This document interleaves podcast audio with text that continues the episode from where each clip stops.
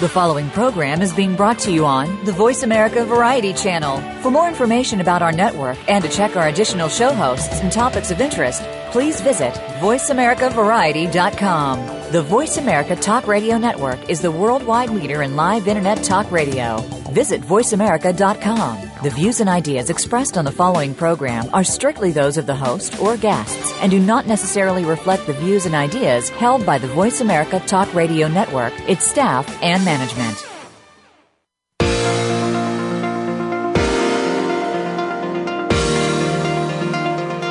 Welcome to Good Morning New York Real Estate with Vince Rocco.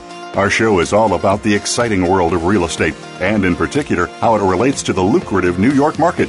But if you're not planning a real estate transaction in New York, we still have plenty of information that you can use no matter where you are.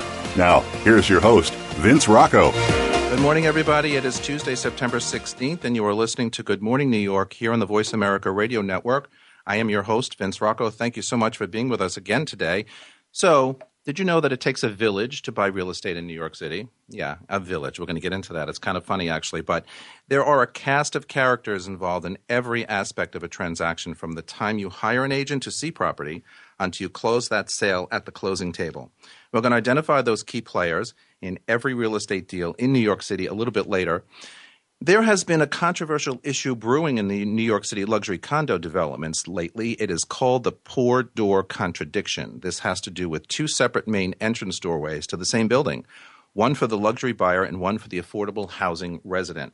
We will talk about both of these topics with our panel a little later in the program, but first, my special guest star today is Jim Greikar. He is president of Halstead Property, a firm that spans 3 states and 30 offices. Jim takes an active role in the business direction of each of these offices. He is a dynamic leader and seasoned executive with a charismatic spirit and engaging manner. Jim is also often called upon as an industry expert by news organizations such as the New York Times, CNBC, the Wall Street Journal, the Financial Times, and the AP. He is a frequent lecturer on a wide range of critical topics impacting the real estate industry, including ethics, market conditions, and professional development. We're going to talk to Jim in just a minute, but first a few newsworthy items. A new season may have arrived, but that doesn't mean things are about to cool down. From 57th Street to City Island in the Bronx, the real estate market is still booming, with 44 new developments preparing to unleash hundreds of new homes, both condos and rentals, onto the marketplace. 13 years after the September 11th terrorist attacks, One World Trade Center, the crown jewel of the ongoing redevelopment downtown, is finally set to open this fall. And big news on the celebrity side, super couple and serial real estate shopper Sarah Jessica Parker and Matthew Broderick are on the house hunt once again. The actors just relisted their Greenwich Village townhouse at 20 East 10th Street for $22 million. Supposedly, the couple has never actually lived in the house, but they renovated it anyway. They actually live on Charles Street in the village, where they have been for years. And although I'm a New York real estate person for a long time, I've never thought I would see this. At a new luxury condo development, 32 Crosby Street, parking spaces, that's right, parking spaces, which will be as big as 200 square feet, will be selling for $1 million. So anyway, with that, Jim Greikar, welcome to Good Morning New York, and thank you for being here in the studio with me today. Great to see you. Good morning, Vince. Thanks for having me. So $1 million parking space, what do you make of that? You know, I think value is relative based on how much money you have to spend. Certainly that can be said of any product. And there are many people who would find a $1,000 sweater, for instance, outrageous. I don't think it's a trend. I don't think that we'll be selling many parking spaces at $1 million. But, you know, we clearly have an ultra-luxury market that's active right now in the city. And those buyers who are spending tens of millions of dollars want ultra-luxury amenities, and they're willing to pay for them. So I can't say I was terribly surprised by it. Nor was I. But, you know, the perception, because somebody – I put something on Facebook about it the other day, and somebody from – the Midwest that I'm friends with actually called me on the phone versus responding via the Facebook post and said, "Come on, Vince, are you kidding me? I get that there are one bedrooms and studios that, you know, range anywhere from $500,000 to $1 million, but a parking space." And I said, "Well, you know, yeah, and gave him pretty much the same answer as you just did. So where are we today in this luxury marketplace of New York City, most especially in Manhattan Place? I mean, we've seen lots of changes, I think, this year in 2014. But where are we right now in this market? Well, first, I think it's important to point out that there's not one luxury market. And what we've seen recently and what you read a lot about in the press is this ultra-luxury market of apartments being listed and going into contract at tens of millions of dollars. So again, value is relative to the amount of money you have to spend. So I would define the luxury market as above $5 million and the hyper-luxury market above $25 million. Obviously, what we read a lot about in the press is that ultra-luxury market, And there's a perception that that has cooled a little bit. But of course, when you're looking at a sample of so few apartments available to so few buyers, even the slightest alteration in activity can really alter that. I would say the market between 5 and 25 is rather healthy. And that's a market that obviously more people fall into, but still it's a very narrow market for high earners and people with large high net worths. I tend to be interested in luxury and ultra-luxury from an anecdotal standpoint in the sense that I think it informs the sort of your more average buyer, your buyer who's looking to find a place to live and be happy and make memories. Let's talk about a little bit about absorption rate, and according to the Halstead's absorption report. And just for the listening audience, the absorption rate is really how many months it would take to sell all active listings in a given marketplace. And typically between 6 and 9 months is about the average. Mm-hmm. But today, according to your report, in Manhattan, the rate fell down to 3.9 months from 4.2. So why in terms of inventory, is it in terms of the lack of inventory, or is it in terms of, so many people just out there scrambling to pick up whatever? What is actually causing that drop, which is good? A couple of things. First, to point out what absorption rate means as you defined it. It's a metric that is used in real estate, engaging real estate markets all across the country. It's not a metric that has been used traditionally in Manhattan. At Halstead, we commission an absorption report quarterly. We use those numbers. We find them interesting and instructive. And like all aspects of the New York City real estate market, there really isn't, one absorption rate. For instance, on the Upper West Side of Manhattan, where inventory is incredibly tight, I would argue it's less than 3.9 months. In a neighborhood, for instance, the Upper East Side, where there's more product available, it may well be a bit more than 3.9 months. But I think it's important to point out that the absorption rate in Manhattan is generally going to be low because we're a low inventory market. And if you look at the absorption rates, in other markets after the Great Recession, you were seeing absorption rates of 30, 40, 50 months in some markets, really speaking to just the huge glut of inventory on the market. We never have that issue in Manhattan, or we rarely have that issue in Manhattan because we simply don't have the space to build that kind of inventory that sits around in a recession. So, with all of that said, and people ask me this every day, still being active in the real estate market aside from all the other, managerial stuff that I get involved in at my company, but in your opinion, are we headed for any major changes? I mean, we've struggled all of this year, most of 2014, with a severe lack of inventory. Pricing has, continued to stay probably flat or up in some cases, neighborhoods, whatever. But do you feel, from what you see from your agents at your company, that there is a major change, a bubble? I hate to use that word, but people have been, talking about that recently. What do you think about that? Well, inventory in general, low inventory in particular, I think creates a bubble-proof situation in the sense that low inventory means great desire. It tends to lead to increased prices and then lower inventory because those people are burning off that inventory and it's not being replaced at a rate that makes up for it.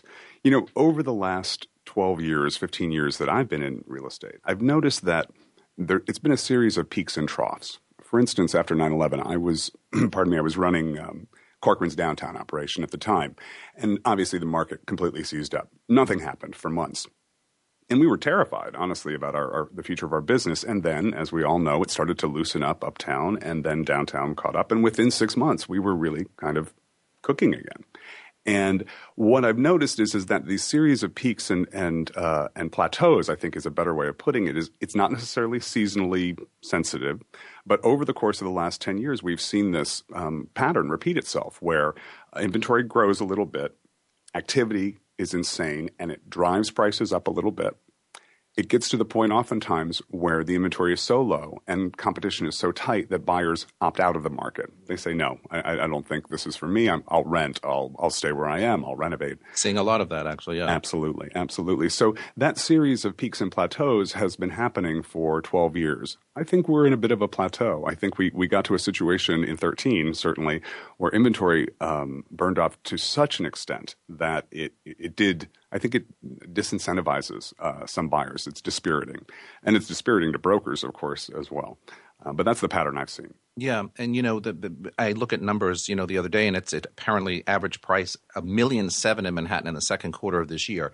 And obviously, as you just explained, I mean, the lack of inventory probably is driving this. But do you think it's also the new development condos that are out there, you know, kind of skewing the prices a bit? Because from my perspective, you know, the buyers that I run around with from time to time, you know, when they see new development, it's almost as if they are willing to pay anything price-wise for that particular apartment because it is brand new, because it is uber luxury, because it is, you know, everybody wants new. So I think these prices get skewed because of that. Is that a fact? I mean, at first, when it comes to average price, you know, an $80 million transaction is going to really throw your average sale price. I wanted to ask you about that, yeah. Right. So, for instance, at our firm, we tend to segregate numbers. For instance, a number of years ago when 15 Central Park West was on the market, those were really closings were really throwing the West Side market in terms of averages and reporting. Absolutely. And that's not consumer friendly. The consumer isn't helped by that. So we actually separated them out to explain what effect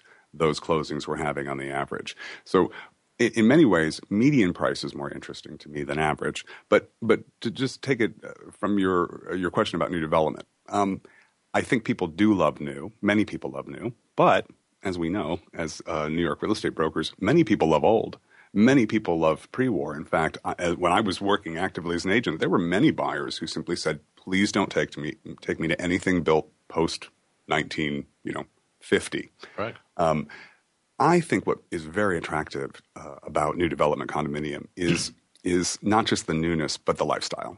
You know, with luxury amenities that can really appeal to not just hyper luxury buyers. I'll use myself as an example. I live in a luxury midtown rental building, but those amenities are available to everyone, whether you're renting a studio in that building or a 2-bedroom apartment in that building. So I think developers are very smart to recognize that when you buy an apartment in a city like New York, you want to really come home to escape a little bit. And I think that they're offering the amenities that allow people to do that. I agree. And I agree with with what you said also. I happen to be a pre-war person. And although when I worked at Halstead, I worked at new development for a bunch of years, five or 6 years. And I sold, you know, new development. And it was a specialty, so I can sell it. Yeah, sure, absolutely. I don't know that you're a salesman. Yeah, but I don't know that I necessarily want to live in it. But I get the amenities, and I get the newness, and I get the feeling of luxury. You know, a lot of people, you know, feel like they want to live in that hotel kind of, you know, surrounding an environment. So how, you know, with all of this said, with the markets, you know, peaking and not, how does Halstead as a company keep up with the current marketplace? You guys are big. You guys are all over the place. You know, you're in Connecticut. You're in Jersey, in the Hamptons. How as a company are you keeping up with the current marketplace? Because all markets are different. Exactly. So from a managerial perspective, it must be kind of, you know, difficult to keep up with it all. Right. We're not running one market at Halstead. We're involved in many markets. And even as I alluded to earlier, Manhattan has many markets. There are many micro markets within Manhattan. You know, I think that the philosophy at the firm is, you know, go out, do good, do well for people. Focus on customer service, because when you focus on customer service, you're not only more likely to do a transaction in the short term, but as you know, Vince, our business is long ball. And, absolutely. And unless you are providing the kind of service to a buyer or to a seller that is going to engender future referrals and future business from that person, him or herself, then you're reinventing the wheel every time you get out there with a customer. So we focus on basics at the firm. We focus on keeping brokers motivated and excited and optimistic and just push forward. It's that kind of business. Yeah, I think sometimes you come in, one day you wear the Hamptons hat, one day you wear the Connecticut hat, one day you wear the Manhattan hat. It's got to be very, you know, overwhelming if anything else. But I get the focus on customer service. Again, I worked at Halstead, and I know the type of philosophy and the permit is. How many agents do you have currently right now? Thousands. About 1,200 in three states. 1,200 in three states. My goodness. All right, listen, we're going to take a break, but we'll be back right after these messages. You are listening to Good Morning New York on the Voice America Variety Channel. Don't go away.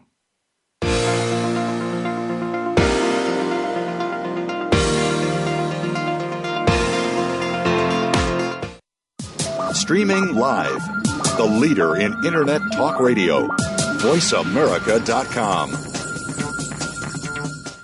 Put Blue Realty Group to work for you. Blue Realty Group is a full-service luxury real estate brokerage firm in Manhattan. With our global reach, unrivaled marketing capabilities, and veteran team, Blue serves some of the world's most exclusive and high-profile buyers and sellers. Visit us today at BlueRealtyGroup.com. At Blue Realty Group, we feel that people matter and results count. Our mission with you is to meet and deliver expectations to drive the results you want. We're ready now. Visit BlueRealtyGroup.com. That's BLU RealtyGroup.com. The Internet's number one talk station. Number one talk station. VoiceAmerica.com.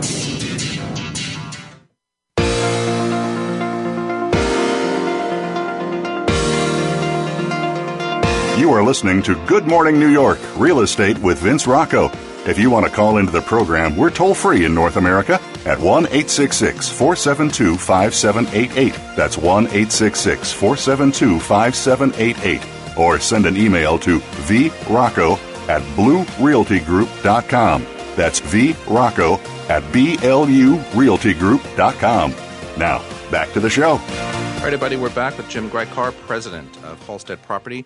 Jim, so more than, again, some of the statistics I was looking at earlier this week, more than half of the 2,500 new apartments slated to hit the market in Manhattan this fall will be geared to first-time and price-sensitive buyers. Who are these buyers, first-time buyers and price-sensitive buyers, compared to everybody else? Well, a first-time buyer is self-explanatory, someone who has never purchased. And that's actually an exciting customer to work with as an agent. I think that can really be quite gratifying.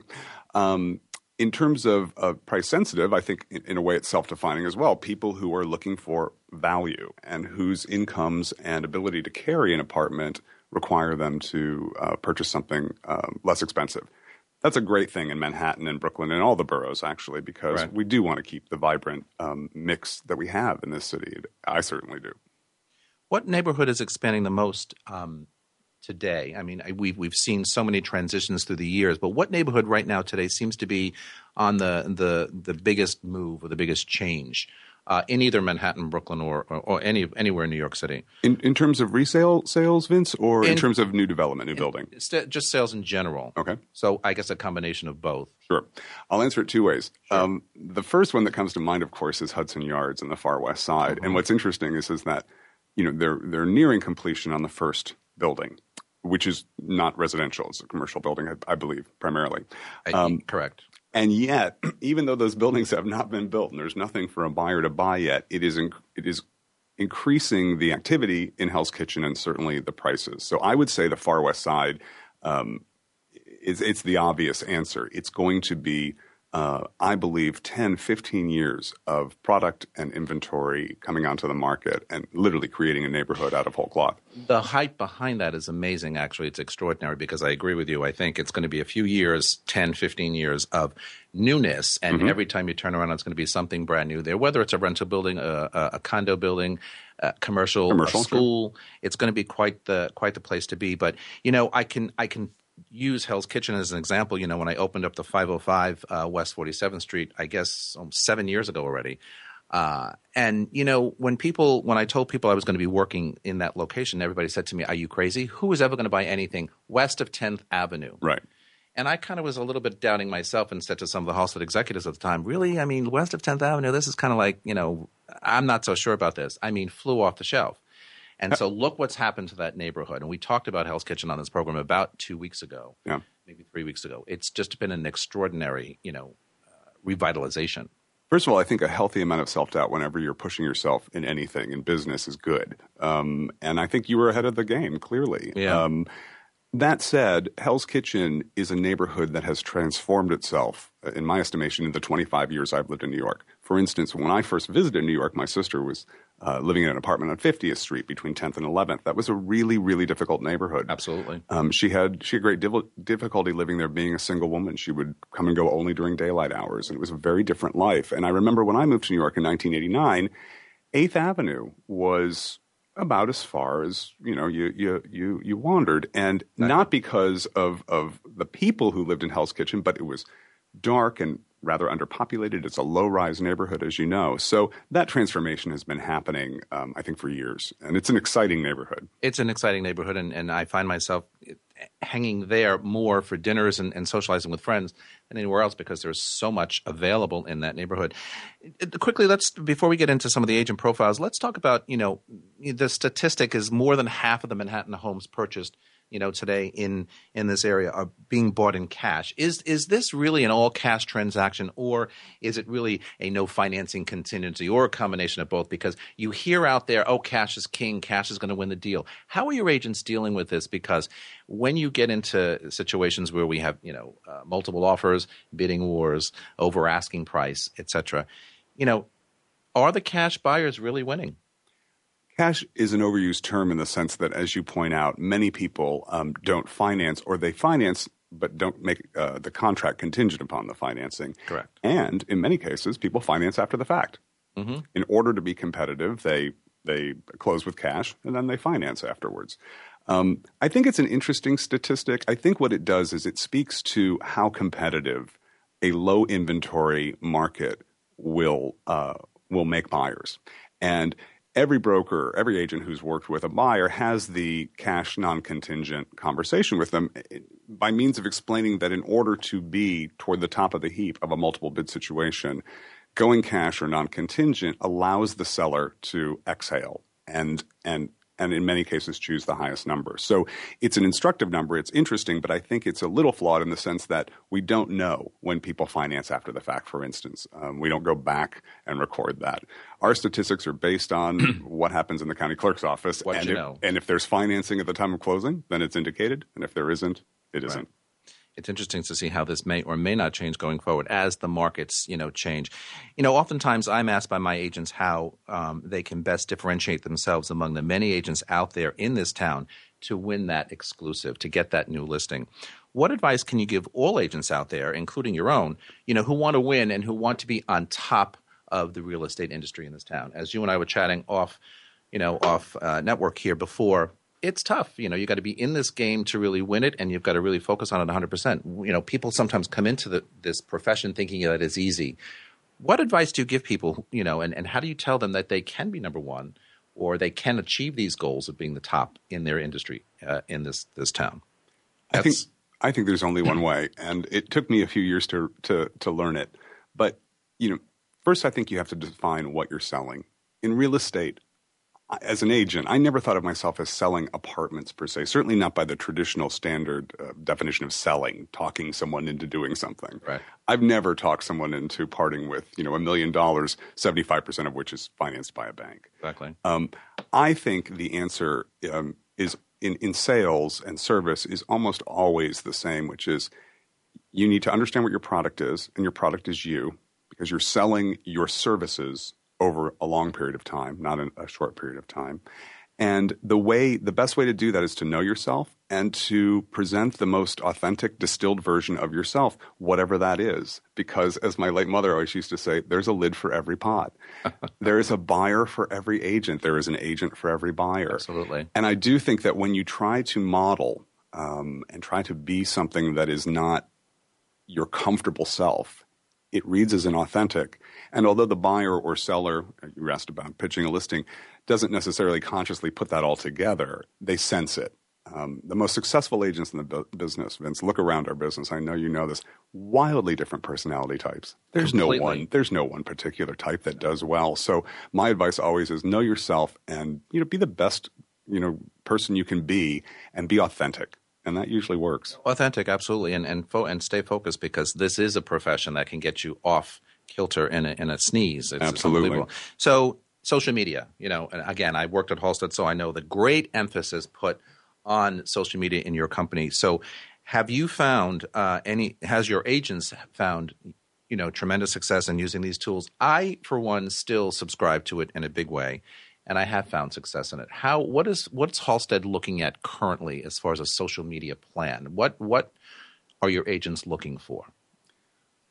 A couple of questions there. I would say the first thing is that in general, oftentimes salespeople are always looking for the thing that's going to solve everything. Mm-hmm. And oftentimes that can lead you into a bit of a chasing your tail sort of situation. I think the benefit of social media is that it exponentially extends your ability to touch people, to contact people, to communicate with people, to demonstrate your services. So when people say, well, will I get listings from my Facebook page? I answer generally no. But your Facebook page becomes almost like your bio page on your website. Once you encounter someone, they're not going to find you on Facebook necessarily to list their apartment. But once they meet you and contemplate a transaction with you, then they're probably going to check you out on Facebook if they are. So from a company standpoint, we have a vibrant presence on all social media. We have a director of social media and web marketing, a fantastic guy named Matthew Leone, and he is always in front of everything. So, he's amazing. So it's little things like making sure that your presence is beautiful and important. It's also things like – sorry, that's a big thing. It's also little things like we recently did the ice bucket challenge, and it was really fun. It increases culture, obviously increases your presence on social media. Will someone call you and say, you did the ice bucket challenge, so I'm going to list my apartment with you? No, I don't think it follows that way. But I do think it's hugely valuable. It's very valuable. It doesn't necessarily, end in a listing per se for someone, but it shows that you've got heart, that you've got warmth, that you understand, you're part of the community, and part of customer service, is all of the above. So, those kinds of things, I think, go a long way. Let's talk briefly about Halstead's expansion plans. You recently purchased a firm, Reaction International. You seem to be growing all over the place and consistently. What is the goal? At the end game for you guys, where do you want to be in 3 years? To keep growing. The end game is to service as much clientele as possible and to touch as many buyers and sellers as possible and to transact as much as possible. The reality, too, is that the Manhattan marketplace is an awfully crowded market, as you know. And so what we've been doing is trying to look at where people are going or going to be going. For instance, we opened an office recently in Bedford-Stuyvesant. Now, Bed-Stuy is an amazing neighborhood. It has a housing stock that you can't believe. I believe the statistic is something like 8,000 pre-1900 freestanding houses. Unbelievable. It's the largest concentration of 19th century housing in America, I believe. Yeah. And because of the economic downturn, the horrible economic downturn that happened in Bed-Stuy for decades, most of those houses were left untouched. They were lived in as rentals, but they weren't torn down. And so now you have this amazing housing stock. And people who say to themselves, I'd love to live in a house, but I don't have $10 million to do it in the West Village. Bedford-Stuyvesant is an really appealing marketplace. So I would say that we try to be in front of the buyer or at least anticipate what the buyer is looking for. Long Island City. Fantastic, unbelievable, vibrant, growing neighborhood. But I agree with Bed-Stuy. I showed out there earlier this year, and I was amazed. It's amazing at the architecture and the housing stock. You're right. It's very highly concentrated and probably the best anywhere. But no one thought that. No one thinks about that even probably still today until you get there and you start seeing what really is available. And the price differential is quite amazing. What do you make of these reality shows that seem to have captured and affected the New York marketplace? But my question to you is, do you really think it has affected this real estate profession? There's so many different answers to this question. I'm curious to see how you feel about this. I'm sort of holistic. We've got 2 minutes left. I'm holistic in nature. I think everything affects everything. So my answer is yes, it does affect it. It has certainly raised the profile of our business, but at the same time, it has in some ways diminished perhaps our perception in terms of being professional service providers. It's entertainment. I think it's all good. I personally don't watch a lot of reality television. I'm more of a reader than a watcher. And then when I watch things like Walking Dead because I want to completely escape. So when I want to escape into television, real estate reality shows are not my first choice. No, but it's interesting though because you hear all of the stories, and everybody knows the players' names and everybody knows the situations. And it's interesting, and the reason I ask the questions, because people ask me all the time. And when you go on listing, you know, pitches and stuff, you actually run up against some of these people, and, you know, sometimes you win, sometimes you lose. So it's really kind of interesting. So we've got about 30 seconds left. What's next for Jim? Jim Greikar at Halstead. Hopefully you'll be there for a long time to come. I've been with Terra, with the Terra company now for 11, almost 12 years, and I love working with Terra. I was at Brown Harris Stevens, our sister company, for 7 years, and now with Halstead. What's immediately next for me? I'm going to go get some breakfast. But long term, me too. I look at it the same way that I looked at being an agent. It's long ball. I want to build a long career for myself and do it with people I like working with and like working for. And, sometimes I think we overanalyze things. I don't know if it gets much better than that. You like your work. You like the people you work with. To me, it's so simple. It doesn't get better than that. And I share that with you. I totally agree.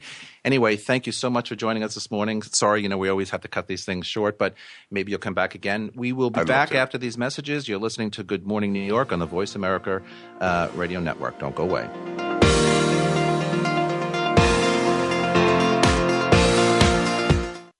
Stimulating talk. It gets those synapses in the brain firing really fast. All the time. The number one internet talk station where your opinion counts. VoiceAmerica.com.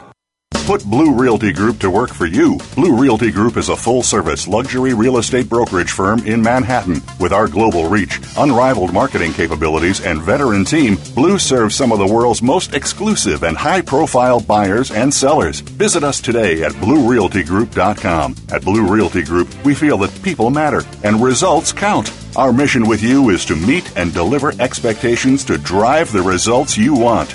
We're ready now. Visit BlueRealtyGroup.com. That's BLU RealtyGroup.com. Streaming live. The leader in Internet Talk Radio. VoiceAmerica.com.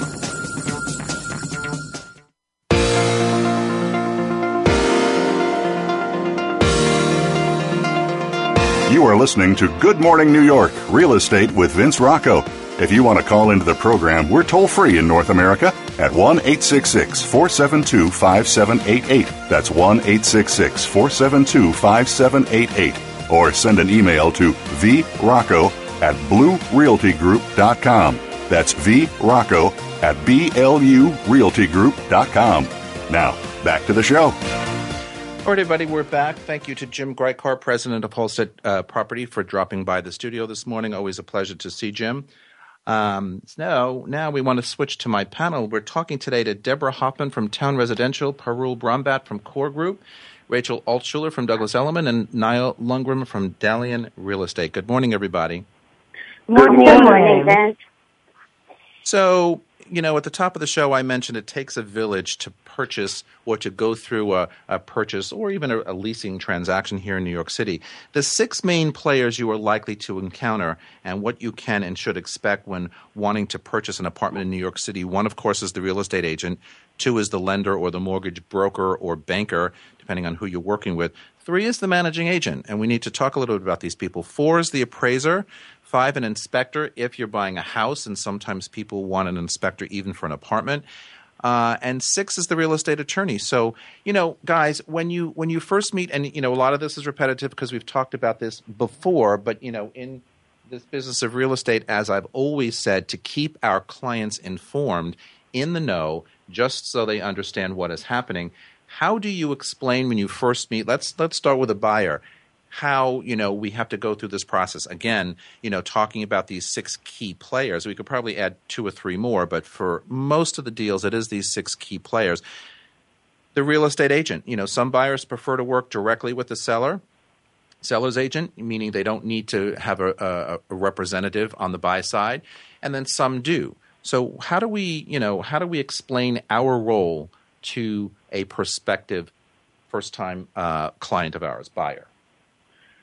Well, Vince, I feel like we are first and foremost. I recently in an article, Barbara Fox said this, and that is, you can choose to just have the seller's broker represent you as a buyer, but really you're not getting represented as far as your interests are concerned. So I think that the way in the Manhattan real estate market and the way it works, a buyer's agent to me is almost like a free gift.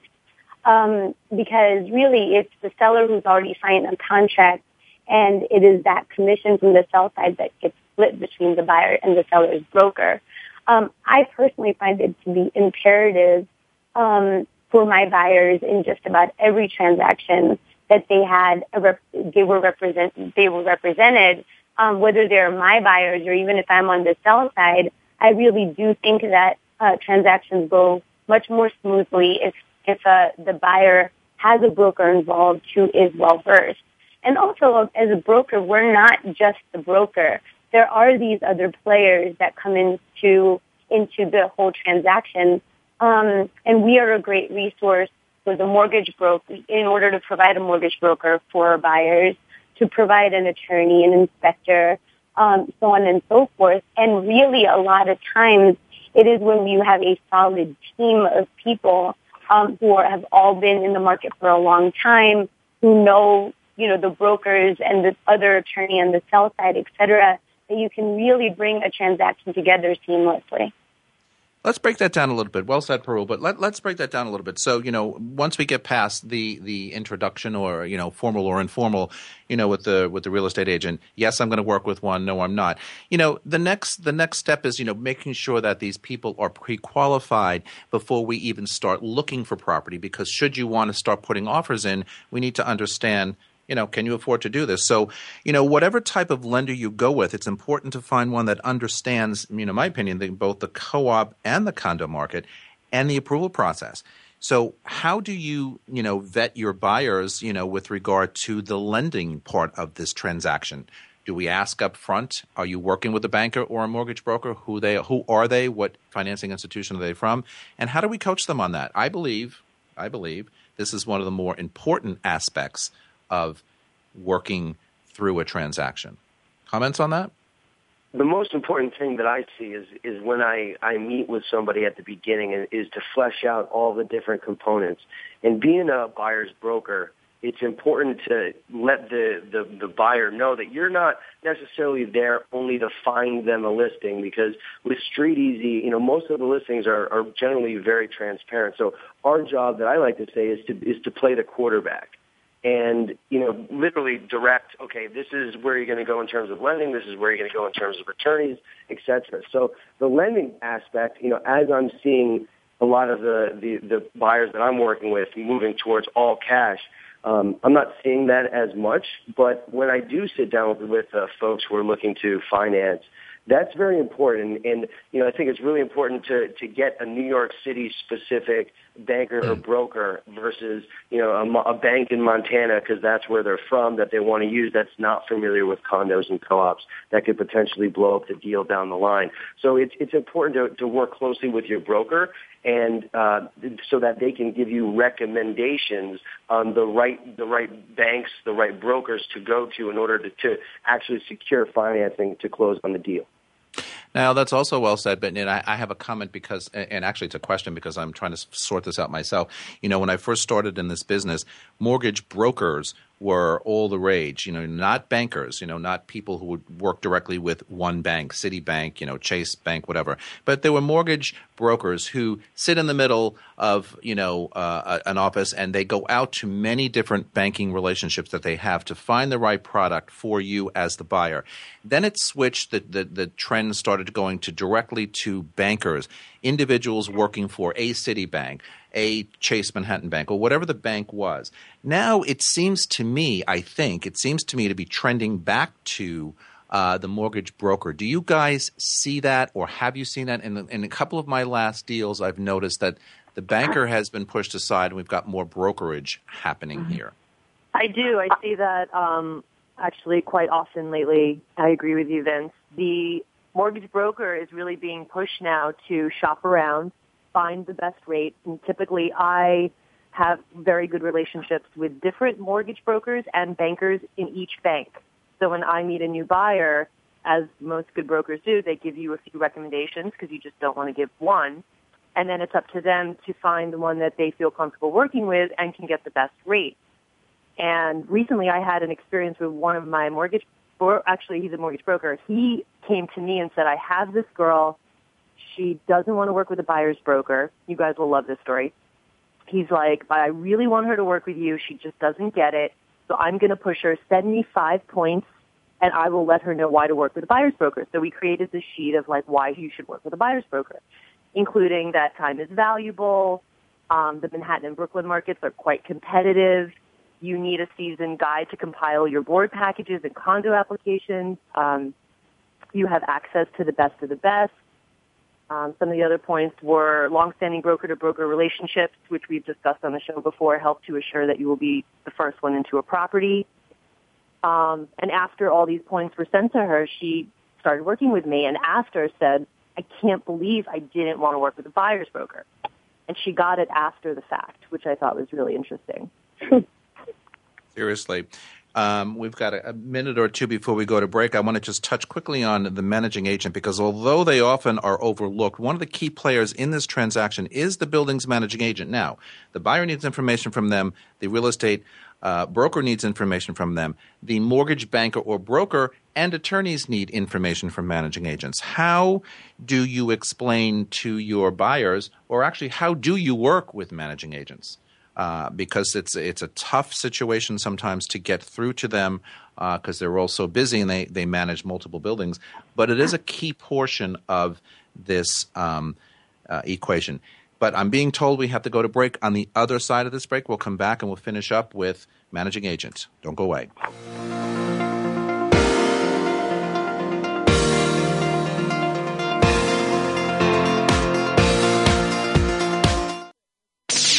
The Internet's number one talk station. Number one talk station. VoiceAmerica.com. Put Blue Realty Group to work for you. Blue Realty Group is a full-service luxury real estate brokerage firm in Manhattan. With our global reach, unrivaled marketing capabilities, and veteran team, Blue serves some of the world's most exclusive and high-profile buyers and sellers. Visit us today at BlueRealtyGroup.com. At Blue Realty Group, we feel that people matter and results count. Our mission with you is to meet and deliver expectations to drive the results you want. We're ready now. Visit BlueRealtyGroup.com. That's BLU RealtyGroup.com.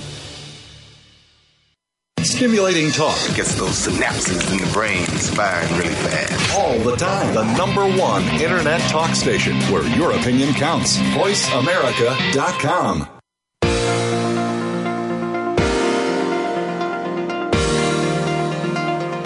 You are listening to Good Morning New York, Real Estate with Vince Rocco.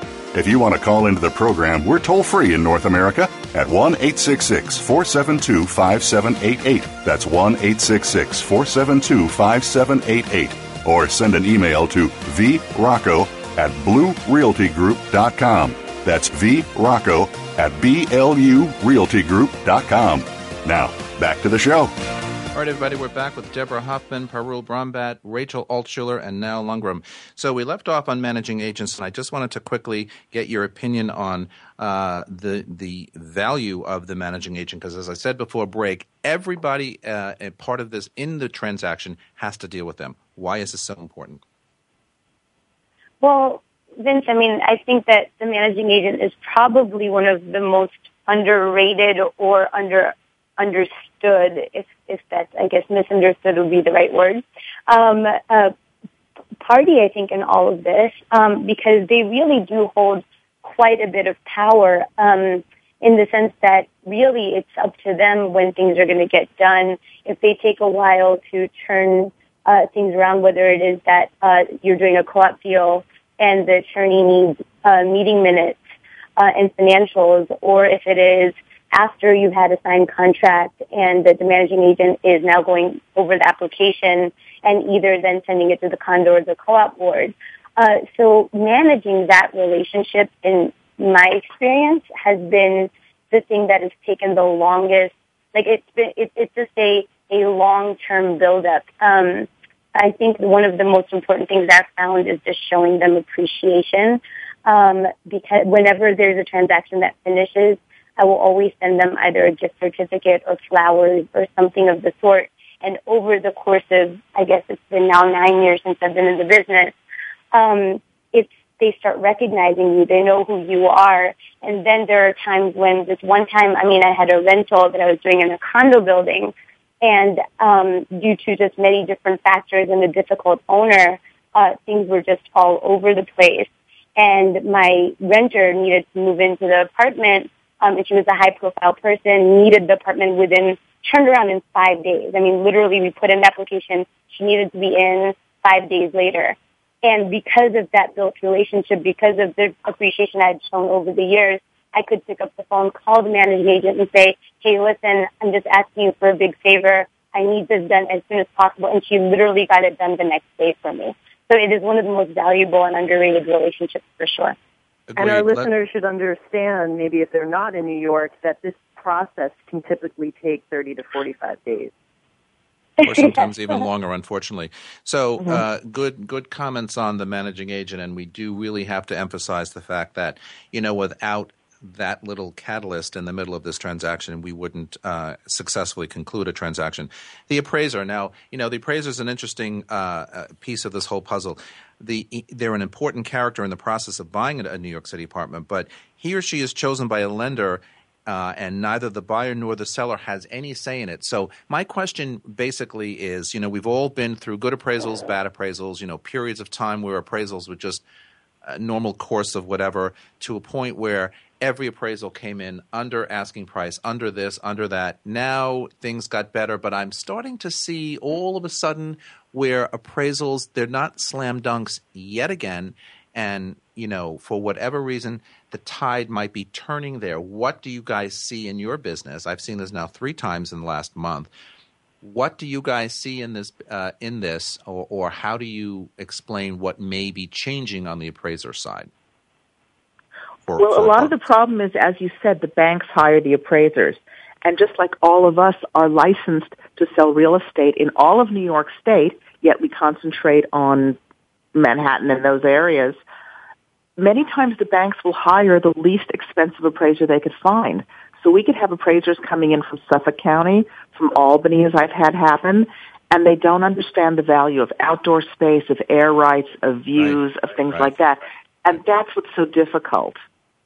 Deborah, how important are comps when you're meeting an appraiser? How important are comps? Because what you just said is key. They don't always understand because they don't live in Manhattan or have an appreciation of the housing stock that we deal with in Manhattan. How do you deal with an appraiser when you do have outdoor space and you do have roof access or you have whatever?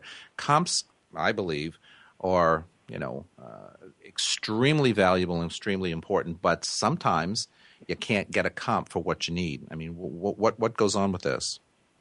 Well, I actually had a problem a few months ago where we had a private sale in a building which was so below market, it was scary. And I got a letter from the managing agent, again, as Parul said, having relationships with managing agent, explaining why it was such a low sale. It was a hoarder and an estate and all this stuff. But I gave that to the appraiser, and they took that into consideration, that this wasn't really a comp. So I would guess that sometimes you could do something similar with outdoor space in a similar building. Being creative. Let's move to the Poor Door controversy. New York City moved just a little bit closer to an all-out class warfare recently when the Department of Housing and Preservation and Development approved a plan for the Upper West Side condo building with a separate door for the poorer people who are being allowed to live there. Extel Corporation, the company who's building this 33-story luxury complex at 50 Riverside Boulevard, proposed the controversial arrangement last year as part of its application for the inclusionary housing program, which gives developers tax credits, and other perks in exchange for creating some affordable units along with their less affordable ones. When this building is completed, it will house 219 expensive river-facing condos and 55 street-facing units at the back of the building. All of this resulting in separate entrances to the building. Why is this causing such fury these days? This is something that we never really heard of. All of a sudden, it's a controversy. Why? Slow news day. I really thought that when I first heard this. It should be going on forever. Only Right. It should be that. But I mean, seriously, though, because people are getting up in arms. Let me just read you something that I said. One critic said, and quote, "You know the show Downton Abbey, the servants have to come in and go through separate entrances and bow their heads when they enter and see a noble. Well, there could soon be a version right here on the Upper West Side." I mean, I think that's nonsense. I mean, it's crazy. Wow, that is dramatic is all I can say. It's totally dramatic. You know what, but here's something else, though. Tenants on the poor door side, and I can't even say these words because it makes me so furious, but tenants on the poor door side are not allowed to use any of the facilities. I mean, so one would say, is this right? Vince, you know, I'm the one who generally tends to be the one who sounds like I want to hold hands and sing Kumbaya all the time. And I have to say, like, I saw that article and I just thought it was a very dramatic article that, you know, was just trying to make a mountain out of something that is so much more understandable when we look at the fact that everywhere in the country, people choose what neighborhood they want to live in. And the neighborhood, I mean, obviously, like, all the homes are in like value, so on and so forth. Now, we live in a city. We should absolutely have housing available for people of all walks of life. That's what makes the city so diverse and wonderful. However, to expect there to not be a difference in the amenity level or even just having multiple entrances. And, you know, and here, I'll give you an example. It's not even about whether it's poor or rich. There's a brand new development in downtown Brooklyn, 388 Bridge Street, that I was just at this weekend with my buyers, and they loved the views from the condo units that are at the top of the building, and the rest of the building is normal market value rental.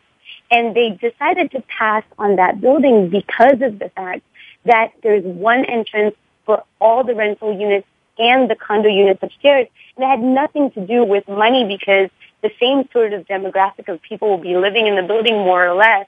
However, it was just the amount of traffic. It was also the fact that when somebody buys a home, they want to feel like they have their own sense of community and neighborhood within that, and they just didn't find the value there. When if you live by a condo but you still feel like you're living in a massive rental building, what's the point? So really, I think that they're making an issue of something that, I mean, is overblown, frankly, in my opinion. I agree. But, you know, it always comes down to, you know, the developers are wanting the tax abatement offered by the city so they can pass that tax break on to purchasers on the high end of the apartment side. You know, when they use the term poor door, I get offended because I don't think it's anything but. This is part of the affordable housing in New York and in this particular case in Manhattan, and so be it. It should be, you know, but without a full tax assessment, you know, on the other side of the building, you know, who knows how many people would be able to buy those apartments, because I believe firmly, and being an agent who sold on-site in new developments for many years, you know, tax breaks help sell these units. So we have to understand, I think, the full picture. I agree with you, Parul, that it's an over-dramatic, completely blown out of proportion story. But I got to tell you something, you know, over a week or two, it seems like everything that passed my desk had something to do with this poor door controversy. In fact, when I mentioned it earlier, when Jim was still in the studio, he kind of smiled and kind of shrugged the same way, like, really? I mean, this is still being talked about? Because it's nuts. But again, I think it goes back to Mr. de Blasio's plan to require affordable units in new projects in exchange for bigger buildings, and it's a major departure from the Bloomberg years when these actions were really kind of voluntary. But how far the city will push developers will not be determined until after a study by the planning department, and the new policy would not come into effect until at least the middle of next year. Mr. de Blasio also wants new units to be available to more households with extremely low incomes, under about $25,000 a year for a family of four, that he feels have been left out of qualifying for apartments in the past. City, state, and federal money is needed to both spur development deals for new affordable units and maintain existing affordable apartments. Housing data shows that nearly a third of the city's households who rent pay over 50% of their income in rent and utilities, well above 30% federal standard of affordability. So I think what the mayor is trying to do is unleash some affordable housing. And again, you know, I sit here and I read the controversy and all this nonsense. Why should it matter? And you know, why should it make a difference if two levels of income for lack of a better way of putting it, are living in the same building. I think it should be fine. Any other comments on the poor door? I mean, have you guys seen anything? I mean, I did have a client, you know, who I was looking to sell an apartment to at 50 Riverside Boulevard. And, you know, they were concerned about the two doors. Smart, because they're smart people. It turned out to be nothing. And they realized, okay, this is not a big deal. And we went forward with the purchase. But I got to tell you something. It's these kinds of stories that really make, you know, the world of real estate crazy. Next week, we're going to have a fascinating show. Do you have a net worth of $5 million or a house worth more than $1.5 million, an average income of more than $250,000, and an affinity for bargain hunting? If you answered yes, then aside from being extremely lucky, you're just the reader for DuJour, a digital print magazine. In the summer of 2002, Jason Bin founded DuJour Media Group, LLC, publisher of DuJour magazine, a digital and print magazine distributed monthly across the United States. This publication targets the affluent market and chronicles the world of the nation's wealthiest individuals. I'm looking forward to meeting with Jason next week here in the studio. So again, until next time, thank you for joining me. I look forward to being with you next Tuesday morning at 9 a.m. Eastern, 6 a.m. Pacific time, live on the Variety Channel here on the Voice America Network. You can always catch the show later in the day or on podcast anytime on our website, voiceamerica.com. Always my pleasure, guys. Have a great week, and I'll talk to you soon.